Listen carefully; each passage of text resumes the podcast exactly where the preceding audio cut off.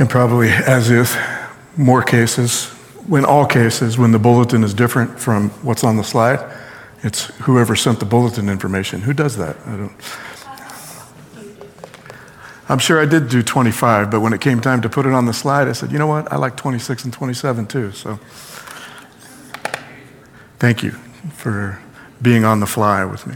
So um, I tried to look back on my calendar, and it wasn't much help over the past two years.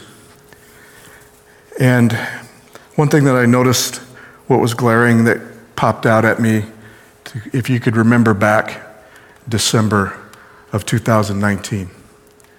Um, it would probably be the, one of the last months that any of us looking back from here to there, going forward from some years to there, would call life, where there's that word again, what are we, what are we looking for? What have we been looking for for two years now? Two and a half, nearly three. Normal. And in this church, uh, after I was reminded of this, I really don't want to call December of 2019 on normal. Because I remember December of 2019. And I can remember doing four funerals in three weeks and having one more of a family who didn't want to hold a particular memorial.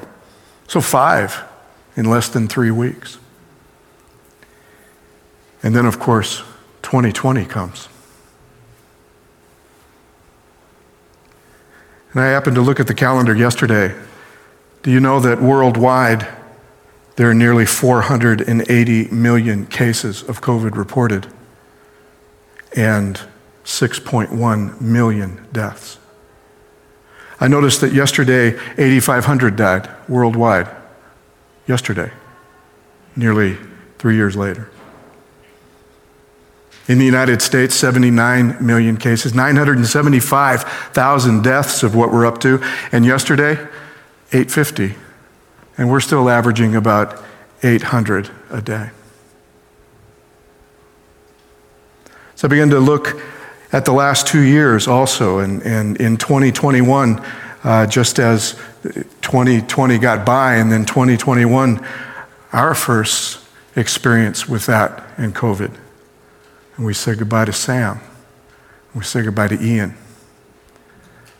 And I look around and I'm, I'm hesitant to do this because I'm afraid that I'm going to leave somebody out. And if I do, forgive me. Forgive me at home if I leave somebody out. But that is the problem with this, is that in the past three years, it's so much, it's easy to leave somebody out. Marlene's husband and David lost a sister in law. And of course, there's Joanne and Herman. And then this year, Ray. You know, I think about a church, I think about organizations. And if any organization in the past two or three years had lost the vital parts of their organization as we have, I don't think that they could go on. I don't think that they could exist. But here we are today hopefully, the love of Christ in our heart, and a faith in something else besides what's been given us. And what really made me want to talk about this today, to do this today, Albert, I, I, I left out Joan. I'm sorry, Joan and Kay. See, now that I'm seeing faces, I'm sorry that I left the list out first time.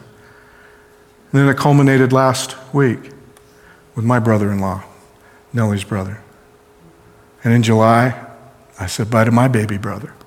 My baby brother, he's not supposed to go before me, before his 50th birthday. So death has woven its way into our story, hasn't it? Into the human story into our church. It's woven its way in. In a way, it's become part of our DNA. Whether we like it or not, whether we admit it or not, it has been. And so, if you give me just a, I, I, I guess, take just a little bit of a hiatus from the book of Hebrews, I've, I've been truly, truly jazzed, if you will. I've been blessed going through the book of Hebrews And uh, I told, like I said before I left, I told you it'd be fun, didn't I? Because uh, any time that you get to see Jesus for who he really is, uh, if you're not having fun when you get to see Jesus who he really is, then uh, I don't, I, I'm not sure what to, what to do for you. You need to find another club, I guess. But I, I, I think that this has something to do with Hebrews. I'm not stepping completely away, and, and yet it isn't really Hebrews 5, is which we'll get to next week. Just to listen to another story and to talk about death. And as with all things, being a believer in Christ and having faith in Jesus and wanting to grasp more of His grace and more of His love because He has paid it all. And understanding that it, it is all to Him we owe. That uh, maybe Jesus redefines death for us also. First and second death. First or second death. And so, I, I, if, you, if you could listen to a story, and it, it begins this way it says, The Lord God formed man from the dust of the ground and breathed into his nostrils the breath of life.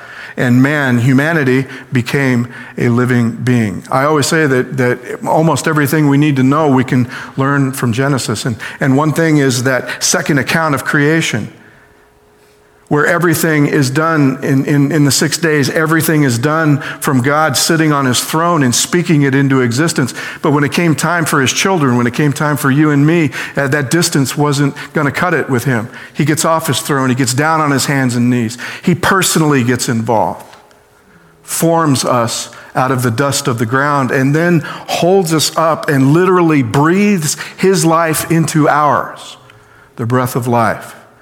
And we then became living souls. That beautiful Hebrew word, nephesh, a soul. And the Lord God planted a garden in Eden in the east, where he put the man who he had formed. And listen to the narrative, listen to the story. Out of the ground, the Lord made to grow every tree that is pleasant to the sight, good for food, the tree of life, also in the midst of the garden, the tree of the knowledge of good and evil. Everything is, is trees, everything is growing. The majesty of a tree, the, the beauty of a tree, the silence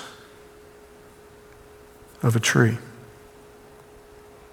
All of life is given to us in trees.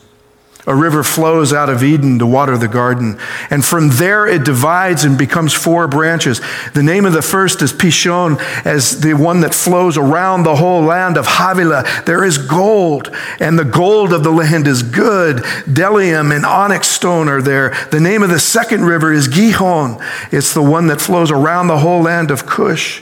The name of the third is Tigris, which flows east of Assyria. The fourth is the Euphrates. The Lord put man in the middle of the garden to till it and accept it. The language, listen to the language. It's all about life and the best things of life water and trees and minerals, and it all, not one mention of anything that can touch it, anything that can destroy it. And the Lord commanded the man, You may eat freely out of every tree of the garden, but of the tree of the knowledge of good and evil you shall not eat, for in that day that you eat of it, you shall surely die.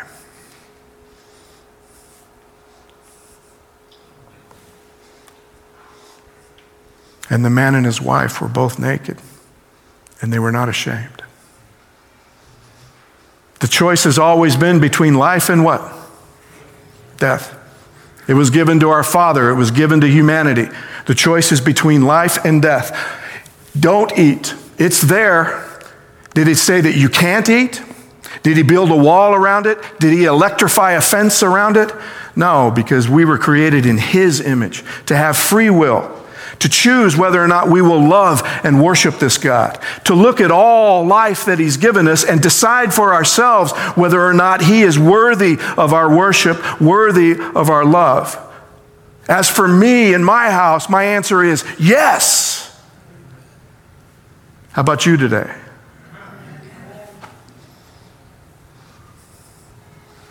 But it's always been between life and death. This was the choice. And of course, what did we do? We traded that away. We traded life for what? For death. Death has become our locomotive force. If you think about it, especially in the last two and a half years. And I, I, looked at my notes and I heard Grady's prayer and talk about the Ukraine. I didn't even have the Ukraine in my notes. Didn't even have pending World War III in my notes. If I'd have remembered that, I don't think I would have got out of bed this morning. But here we are, aren't we? There's not many of us here that remember what it was like to be on the brink of world war. But here we are today. In the midst of the two years that we just experienced. Death has become our DNA. It's our locomotive force. Survival of the fittest. We come into this world wired for it, literally wired for it. Human babies are wired to survive. You have to survive. They need to be protected. It's a hostile environment in which we now birth our children into. This is what was given to us. So if you talk about life for the past six to 10,000 years, you have to talk about what? You have to talk about death. Many, many bad things in my life I've been able to ignore until they went away. I smile at my wife when I say that. But really, they never went away. And this is one thing that will not go away no matter how much we ignore it. So I thought about death. I think about death today. In Hebrew thought, Hebrew thought is very pragmatic. Sometimes in Hebrew thought, it's best to tell you what something isn't in order to tell you what it is. So I'll tell you what death is by telling you what it isn't. You know what it isn't? It's not life. Death simply is not what? It isn't life. And I'll go one step further to say that if death is the DNA in which we now live, I will say that this life, this life that we're living now, it isn't really life either, is it? Because probably for most of us, this life will end in something. What will it end in? It will end in death. I'm not, I'm not I'm not saying that there is no resurrection. I'm not saying that there is no hope. But what I'm saying is, is that you can't talk about the resurrection without talking about death. If there wasn't death, there would have been no need for a resurrection. Amen? So, what is death? I begin by saying that death simply isn't life. And this life, some people have said, you know, we're not really living. What are we doing? We're actually dying, aren't we? Right? From the day that we were born, we begin to age. Well, I did. I don't know about you. I look at some of you and I say, hey, nah, man, that, that looks pretty good.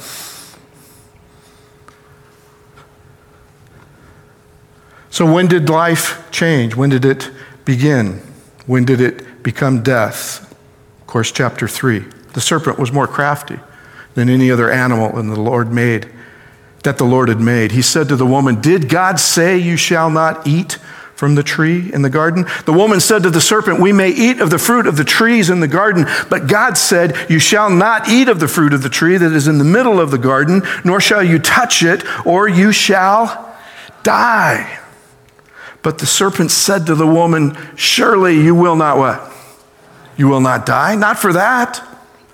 For God knows that when you eat of it, your eyes will be opened. You will be like God, knowing good and what? And evil. So, of course, we know the choice that it made. And by the way, it changed everything. You go from chapter 2 to chapter 3, it changes everything. We look at our life now and it sounds nothing like what I just read from chapter 2, does it? Not just one river, four rivers. You with me? Not just one precious mineral, three of them. Not just one tree, a bunch of trees. The life of abundance. Today we live by the life of scarcity, all because we introduced what? Death. I'm trying to get you to say it more often. The more, t- the more times you say death and put it there in front of us, maybe we could begin to look at it the way that Jesus would have us look at it. But we know the choice that they made the guilt, the shame, the fear, the terror. Terror is a, an apt word for what death introduced into God's creation, isn't it? Terror or, horror or. It all changed. Except one thing. One thing hadn't changed. But the Lord called to the man in the midst of the terror and the horror. There's a voice. And the voice says, What? Where are you? I've always loved that Moses waits to tell you after the fall that God showed up every day. He waits until after the fall to tell you. He waits until the horror and the terror of the fall settles in on the first creatures, and we go with them into the darkness, at least what they think is safety, trying to cover their nakedness up and their shame and their terror and their horror. I always like that Moses waits until we begin to experience that. Then he reveals to us. You know what? God showed up walking in the cool of the evening of the day.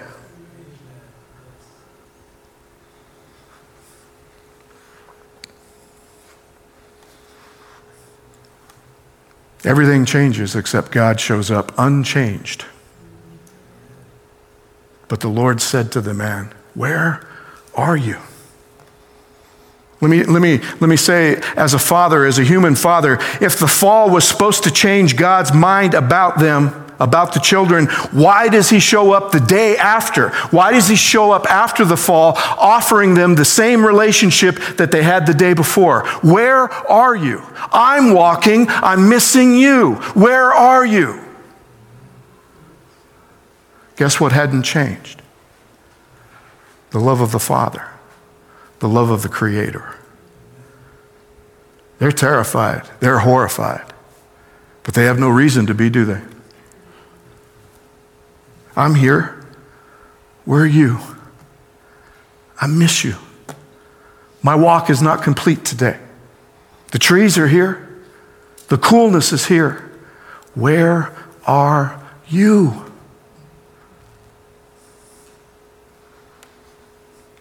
The answer comes back I heard the sound of you in the garden and I was afraid because I was naked and I hid myself. God says, Who told you you were naked?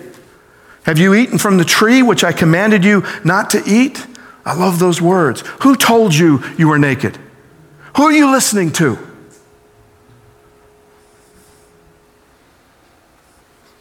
The beautiful thing about before the fall is that there was no shame.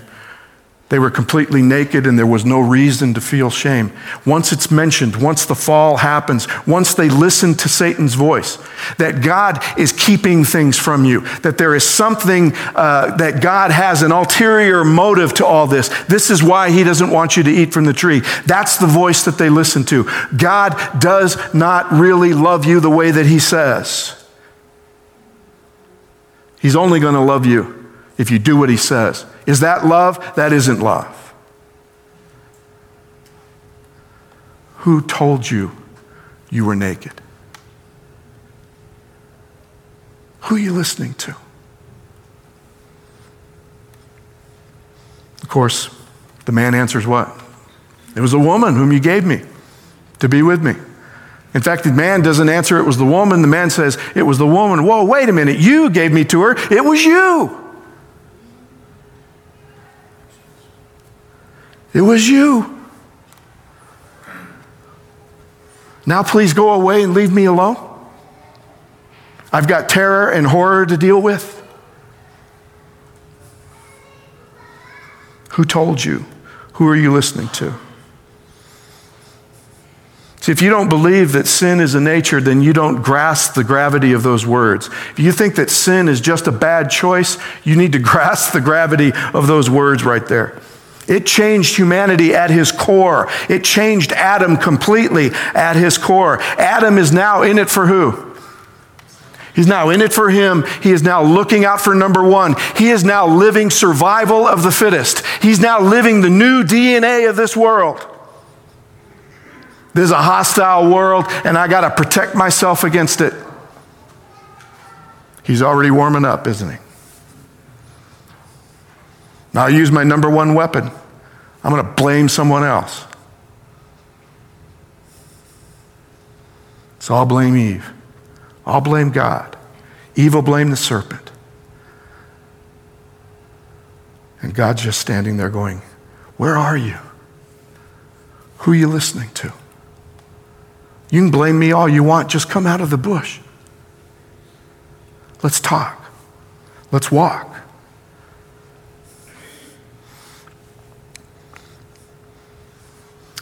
So he gets them together, and I think he maybe gets them to come out just a little bit, but um, he's going to tell them how it is. He's going to tell them how the DNA has changed. This is what it's going to be like now. But before he does, he does something first. He says to the woman, What is what is it you've done? What is it you've done? And he, she said it was the serpent. What is it you've done? Where are you? What is it you've done? I'm going to talk about that a little later, but the two questions that we should be asked, the two ways in which we now deal with the mechanism of death today, remember those questions. Remember those questions in the voice of the Father. Where are you? What is it you've done? What is it you've done? But before he begins to tell him everything that's happened, he turns to the serpent and he says, Because you have what? Because you've done this. Because you have done this. And this goes all the way back to, to Revelation 12, doesn't it? Just before Revelation 13. It goes all the way back to 11 and 12. The war in heaven, right? This all begins back then. He says, What is it you have done? He knows very well what Satan has done. He knows very well, doesn't he? This is a rhetorical question. He wants the children to hear this. What is it you have done? Because you've done this, cursed are you among all animals and all wild creatures. Upon your belly you shall go, the dust you shall eat. How many days? All the days of your life. He turns first to the one responsible, the one who sowed the seeds about Father, the Father not being a loving God the accuser. His name simply means accuser. Hasatan is not a proper name in Hebrew, it's a name meaning accuser. He accuses God of not being of love. He accuses the children out of acting out of fear and selfishness. He gave them the selfishness to act out. This is his DNA. And unfortunately, unfortunately, Satan becomes the perfect God for this realm, doesn't he? Because this is the way that he operates the opposite of love, the opposite of lovingly created. Evolution is random, evolution is cruel. Evolution requires death before life, right? It's exactly the way Satan would create if he could create.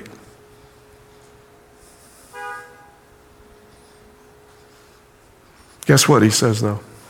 You may look like you're ruling now, and you may rule for a very long time, but I will put enmity between you and who? And the woman. Hatred, enmity, a focused hatred. This is not a I hate broccoli hatred. I love broccoli. I hate Brussels sprouts hatred. This is a focused hatred. It's a motivational hatred. It's a hate that only one could have for another. It's a grudge. I will put hatred, enmity between you and the woman. One day, one day there'll be some hatred between these two. These two right now, they worship you. These two right now, they took what I gave them and they gave it to you. But one day, one day, between your offspring and hers. Offspring, seed, a single seed. I don't like the term offspring because that's plural. In Hebrew, it says between your seed, Eve, one.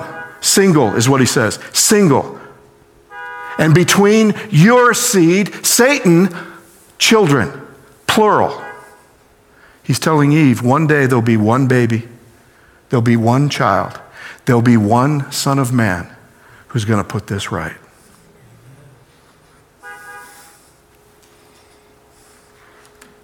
He'll strike your head. You'll strike his heel. You'll have limited victory over him. You'll have some sort of victory over him. But eventually, he will conquer. And by the way, he conquers in the act of Satan thinking that he's conquered. With me? It is finished. Amen? Mommy better come real quick. Before I tell you what it's going to be like, God says, I'm going to tell you I've already come up with a plan.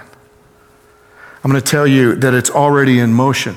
This will be made right, you and me. We will be right again, is what he's telling the children. Amen? One day we will be right again. And he will make it right. One day that baby will make it right. One day that one human being, that one Son of Man, will be made right.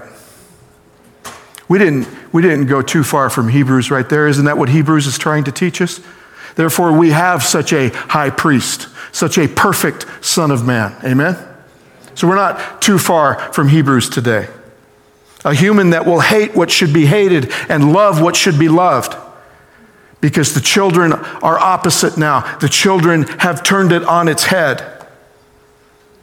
And God is gently telling them listen, it won't be easy. It isn't going to be heaven anymore on earth. It's now going to be what? It's now going to be hell. It's now going to be about death, not life. To the woman, he said, I'll greatly increase your pangs in childbearing. Why does he bring up childbearing now? Because it's where humans begin, it's where we all begin. What is he saying about pain? The pain begins with our mothers giving birth, and how long does it continue? As long as we're walking the planet. Right, Grady? Is that what you were saying today? Allergies. They're a what? They're a pain. Pain.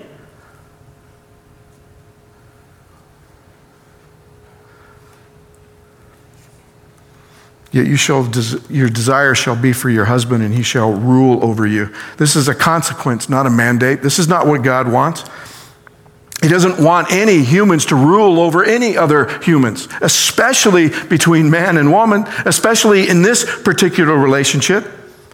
But what happens is if you take a person who has somewhat of a superior physical advantage, in other words, that they might be stronger, give them a sinful nature.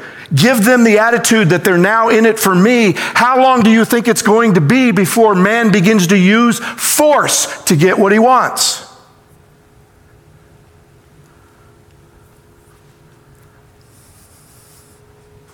It's only a matter of time. And it's only a matter of time till the whole earth is filled with it. It took 10 generations to get to chapter 6. 10 generations, and the whole earth is now filled with what? Violence. Where'd that come from? It came from one human exercising physical strength and superiority of another one. It takes less than 10 generations for it to infect the entire population. And by the way, after God pronounces this, He actually pronounces, you know what? Now that I see it, I'm sorry that it happened. You know, we, we talk about God knowing the beginning from the end. The beautiful thing, though, is that God doesn't sit on his throne and just say, Yeah, there, there you go. I told you so. After this, he doesn't say, I told you so. He says, I'm sorry. I'm sorry that I created. I'm sorry that it made it happen. In other words, now that it's happening, now that I see what it's causing, because those are my kids, he can't take it. The beautiful thing is, God inserts him into our history. Amen? He experiences our history with us. He doesn't experience it from afar, knowing it ahead of time.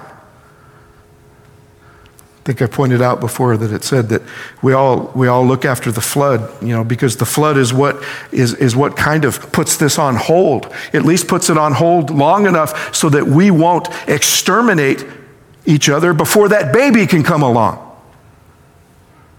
If he doesn't do anything in chapter 6, humanity won't have enough time to have the baby come along. Amen? He didn't want to destroy the earth with a flood. We gave him no choice.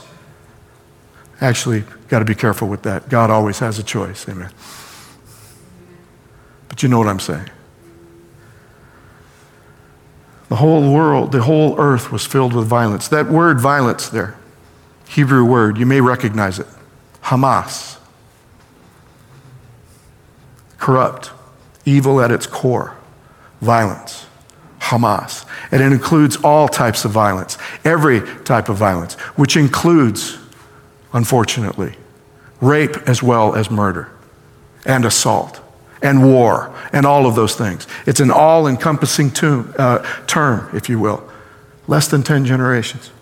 All you have to do is count 10 begats from Genesis 3 to Genesis 6. And the entire race is infested with it.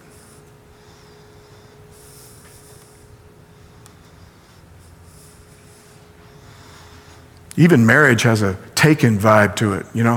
When you read in the, in the Hebrew scriptures, when you read about even what we would consider romantic relationships and marriages, it's always Abraham took her for a wife. Moses takes her for a wife. Noah's sons take their wives. Even, even that has this, this kind of vibe to it.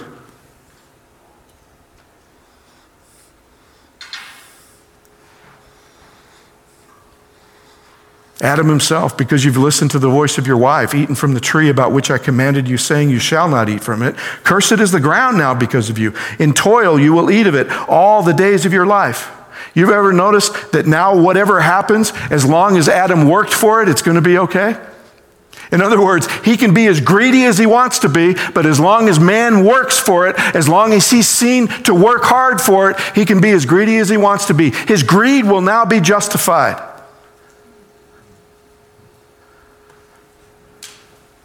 which plays in perfectly, perfectly with the new DNA of the, of the planet or the new DNA of the creation, right? Survival of the what? Survival of the fittest. We only get stronger as we weed out the weaklings. Sure, I could do good things with all that I work for, right? I could give, but I got to make mine first. Right? We'll justify it any way we want now. And the man called his wife what? Because she is the mother of how many living? Of all living. This is us now. We are our parents' children. This is now who we are considering that our fallenness, considering now that all our fallenness has, has caused, considering our nature and what it's capable of, consider all of that. What is the only outcome that can come from this? Begins with a D death. This isn't going to stop until the last one standing. And considering that he's a supernatural being, Satan would be the last one standing, which is what he wants.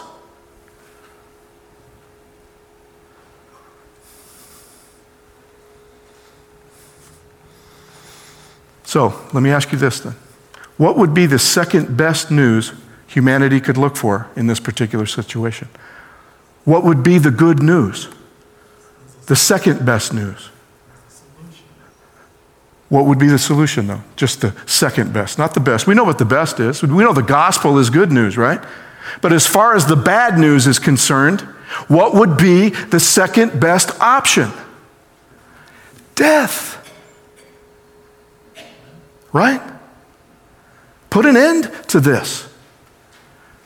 Because we see death the way it's supposed to be. We see death through the eyes of what it was meant to be the actual choice, the actual loving choice between a loving father and his creatures. Let life or what? or death. Why is death the second best option? Because if nothing else, it's rest from this. It's what? It's rest.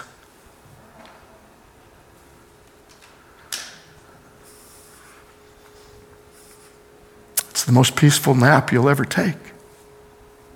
Amen? It's rest. Not death revised, but death. It's what the Bible teaches us. Death is what? Death is death. Remember how we were created. I'm going to get I'm going to get uh, parochial now, okay? Fundamental belief. Doctrinal now. I'm going to get doctrinal. How were we created? Formed by the dust of the ground and breathed into what? The breath of life. Whose breath? His. We don't have spirit in and of ourselves, do we? It's not our spirit that will return when we when our body returns to the earth, right? It's whose? It's God's. So if we quit breathing His Spirit and all we're left for is this shell that will return to the earth, then we're what? We're dead. Death is the absence of one or the other, either the, either the absence of the body or the absence of His Holy Spirit. We don't use words like that, though. Have you ever noticed? And, and, and I'm going to get to this in a minute. It's because mankind really doesn't want to believe in death. As a matter of fact, most believers in Christ don't believe in death. Not death for what it really is, death.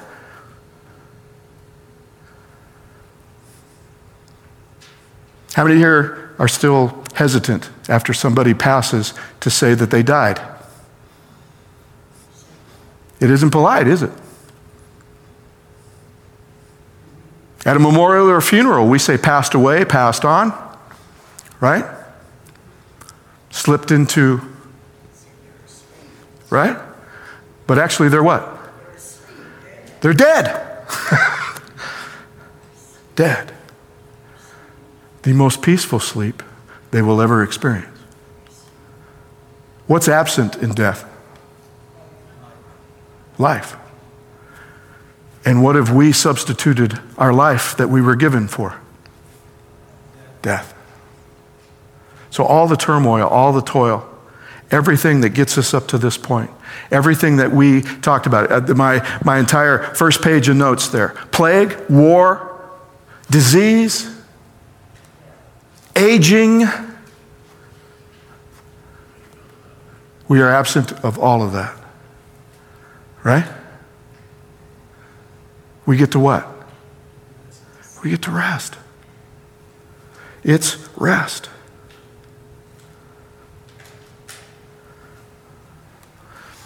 And the best news about it for a certain group of people is that it isn't forever.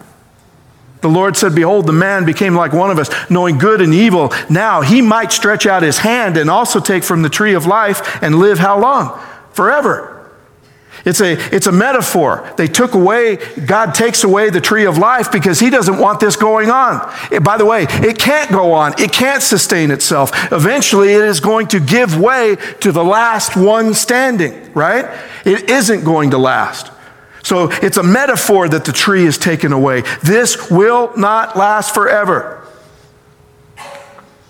When it comes down to this, when you come to asking the big questions about death, the Adventist understanding of death, fundamental belief number, I forget what it is, but fundamental belief number, whatever it is, fundamental is about what? Death.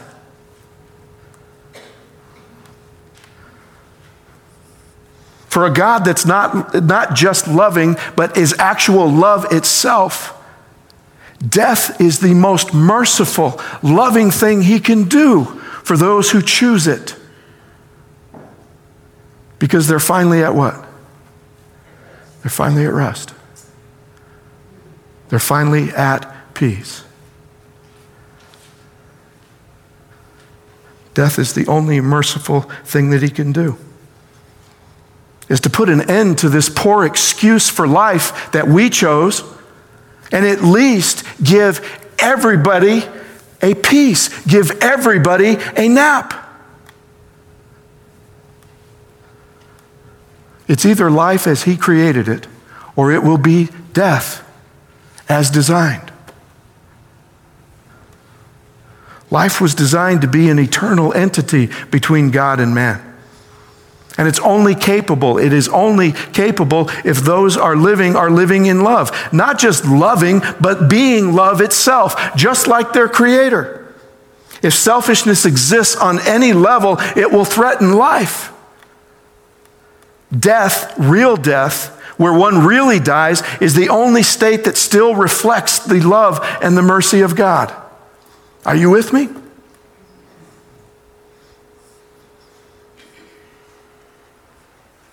Because imagine what we've done with that most fundamental belief. And when I say we, I'm not technically talking about us, but look what most Christianity has done with that most fundamental belief. We've come up with all kinds of things to make an excuse that we don't really die, right? Most people don't believe it. You go to where when you die? You either go to heaven or you go to hell. In other words, they keep on living, right? Yeah, but then we pat ourselves on the back and say, well, we really don't believe that. But what have we done with it? Have we been merciful with it? Or have we become selfish with it? Have we used our doctrine about knowing what death is and knowing what life is in order to be better than those who don't happen to believe that? In other words, we begin to use the doctrine of unselfish, merciful love about death, and we turn it selfish to make us better than somebody else.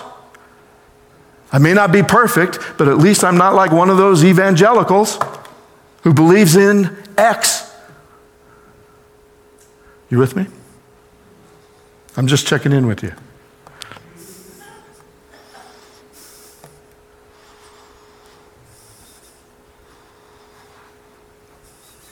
And how do we know? How do we know? Because we know the character of God. If we believe in that Son of Man that Grady read us about, that was given all judgment, given all uh, eternity, given all of that in order to be given to you and me in John chapter 5, if we believe that, then we can't believe what other people believe about heaven or hell. You with me? Heaven can't be heaven if we believe in that all merciful God. Heaven can't be heaven. I cannot believe that it would be heaven no more tears no more no more sorrow for my mother watching my father try to live without his wife of 46 years from day to day and the struggle that he go th- goes through that can't be heaven that may be somebody else's idea of heaven right and hell? Everlasting burning torment? Fire and brimstone forever and ever?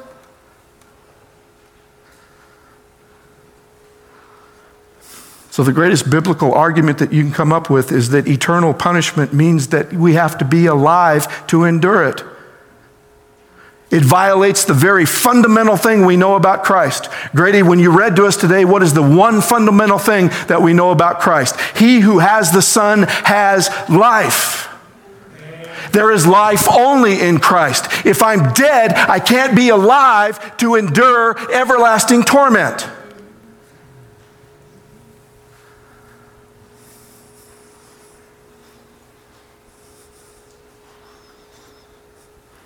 We turn him into somebody vengeful.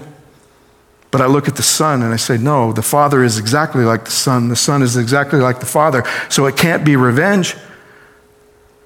So I can come to a conclusion. If it isn't Christ like, then it isn't Christ. And to me, the only thing that cuts this, the only thing that cuts through this, is death the most merciful thing that he could do for everybody, regardless of our choice, regardless of, of who we are, and regardless of what's going to happen after this nap is over. Death is still the most loving, merciful thing that he could do.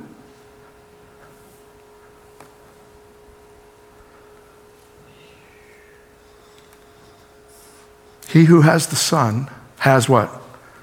He who does not have the Son of God does not have what? Does not have life. Truly, truly, I say to you, an hour is coming and now is when the dead will hear the voice of the Son of Man, and those who hear will what?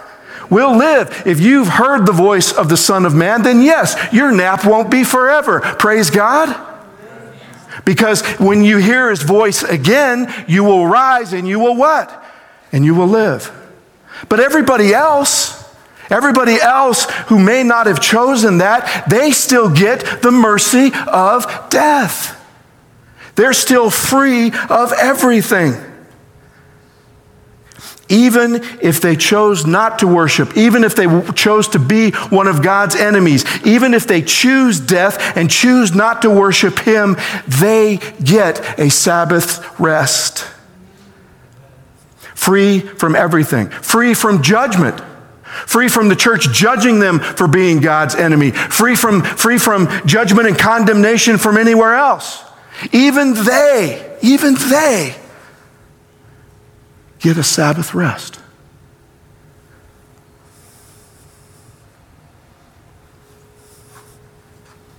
See, because here we all are, still alive, barely alive, on a planet of death. And what do we do? We live. We live.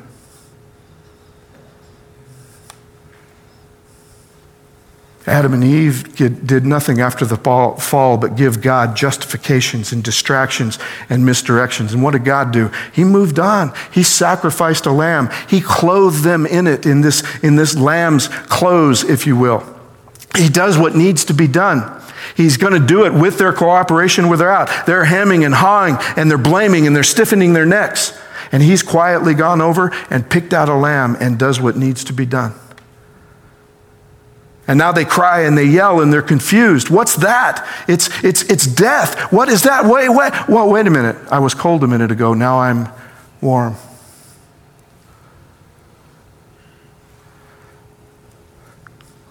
So here we are, barely living. But here we are. And God is going to do what needs to be done. We backed him into a corner, but he's still going to show us what love is all about. He says, I won't, it won't go on forever. Don't worry. It won't go on forever. I'm sorry. I'm sorry. The garden will be here waiting for you. If you don't believe me, read Revelation 21. The garden will be waiting for you. But I can't, I can't have you in it and have you last forever now as you are. So I'm sorry. I really am sorry. The garden will be waiting for you. I won't be waiting for you because I'm going to walk with you. You're not going to want me to.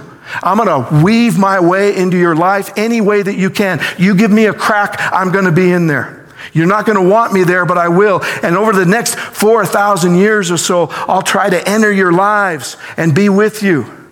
And then one day, one day, you will know me. Hebrews 2:17. Therefore, he had to become like his brothers and sisters in how many respects? In every respect, that he might be a merciful and faithful high priest in the service of God to make a sacrifice of atonement for the sins of the people. So then, therefore, there is now a what? A Sabbath rest remaining for the people of God. One day you will know me. One day we will walk and talk. One day, when that baby becomes a faithful, merciful high priest, he will give everybody rest. Did you hear me? Everybody. At least they'll have that.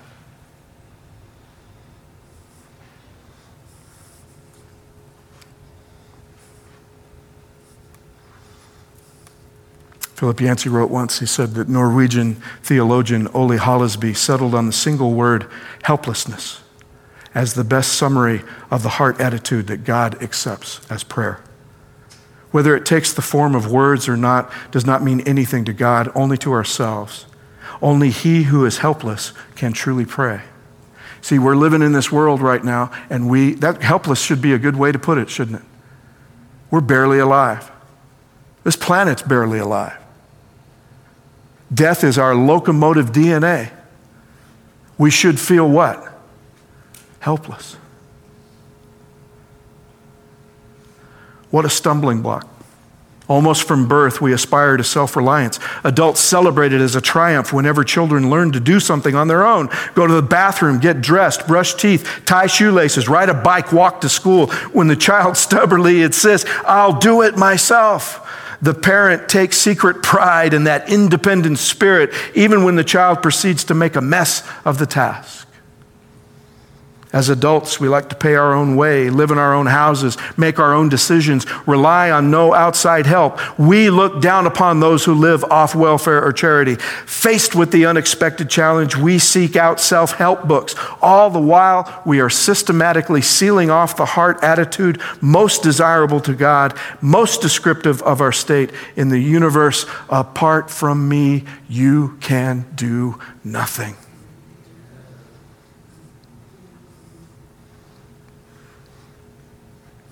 You and I are in a secret conspiracy to do, with, do away with that, aren't we? No, we got to be able to do something. The truth is, of course, we are not self reliant. First grade student, I hated having the teacher stand over me to correct my reading miscues. I wanted to do it myself. But had the teacher not assumed her proper role, I may never have learned to read books, much less write them. As an adult, I rely on public utilities to bring me electricity and fuel, vehicle manufacturers to provide me transportation, ranchers and farmers to feed me, pastors and mentors to nourish me spiritually. I live in a web of dependence at the center of which is God, whom holds all things together. Prayer forces me to catch sight of this, my true state. In Henri Nouwen's words, to pray is to walk full in light of God, to say simply without holding back, I am human, you are God. At that moment, a conversion occurs, the restoration of the true relationship. A human being is not someone who once in a while makes a mistake, and God is not someone who now and then forgives. No, human beings are sinners, and God is love. Most parents feel a pang when the child outgrows dependence, even while knowing the truth that growth to be healthy and normal. With God, the rules change. I never outgrow dependence. And to the extent I think I do, I delude myself. Asking for help lies at the root of prayer. The Lord's Prayer itself consists of a string of such requests. Prayer is a declaration of dependence upon God. A character in one of Henry Adams' novels cries out in frustration Why must the church always appeal to my weakness and never to my strength? I can think of several reasons. In a world that glorifies success, an admission of weakness disarms the pride at the same time that it prepares us to receive grace. Meanwhile, the very weakness that drives us to pray becomes an invitation for God to respond with compassion and power. The Lord upholds all those who fall and lifts up all who are bowed down. In the presence of the great physician, my most appropriate contribution may be my wounds. Here we are. Here we are. The beautiful doctrine, if you will, of death. And what have we done with it? Do we extend the mercy and the compassion that it actually holds? I look at death completely different now. At the very least, at the very least, everybody, as we should have looked at everybody before, how many are sinners? We are all sinners. We all know that. We all realize that, but we, didn't, we don't live that way, do we? We take sinners and we put them on different levels and different planes, and we'll, we'll uh, allow some sins to, to be, and we'll allow not some sins to be. And we do that. We play that game. We play that game, although we assent to saying all, all, all are sinners. No, we don't, do we? So God then steps in and says, okay, church, struggle with that. Live, barely live, but keep coming back to me. Let's keep walking and prepare yourself for your mind to be changed. Prepare yourself for, to be able to take off some sinners off pedestals and begin to break them down and begin to put us all on one level. Because when it all comes down to it, all being children, all being created, there are only two things that we have in common. Every one of us are living in this locomotive planet of death, and we're all headed for the same place. That even if my nap is temporary in death, even if it's just temporary, it's still the same result that somebody who gets and, and doesn't believe, whose nap won't be temporary. His mercy extends to everybody, even those that will choose death over life. He lays them in, he tucks them in, and he gives them peace for however long they asked for it. And for those of us who believe, we'll be resurrected one day and we will know peace in life. We won't have to be satisfied with peace in death anymore. And the one thing that we won't have to worry about is that whoever didn't believe isn't being tortured off somewhere. Amen? Amen. They'll be what? They'll be asleep death. Did you ever see the mercy in death? I've had to these last years. My family, I hope they know it from me too. I hope they know it from all of us. This is who we are. Thank you, Jesus.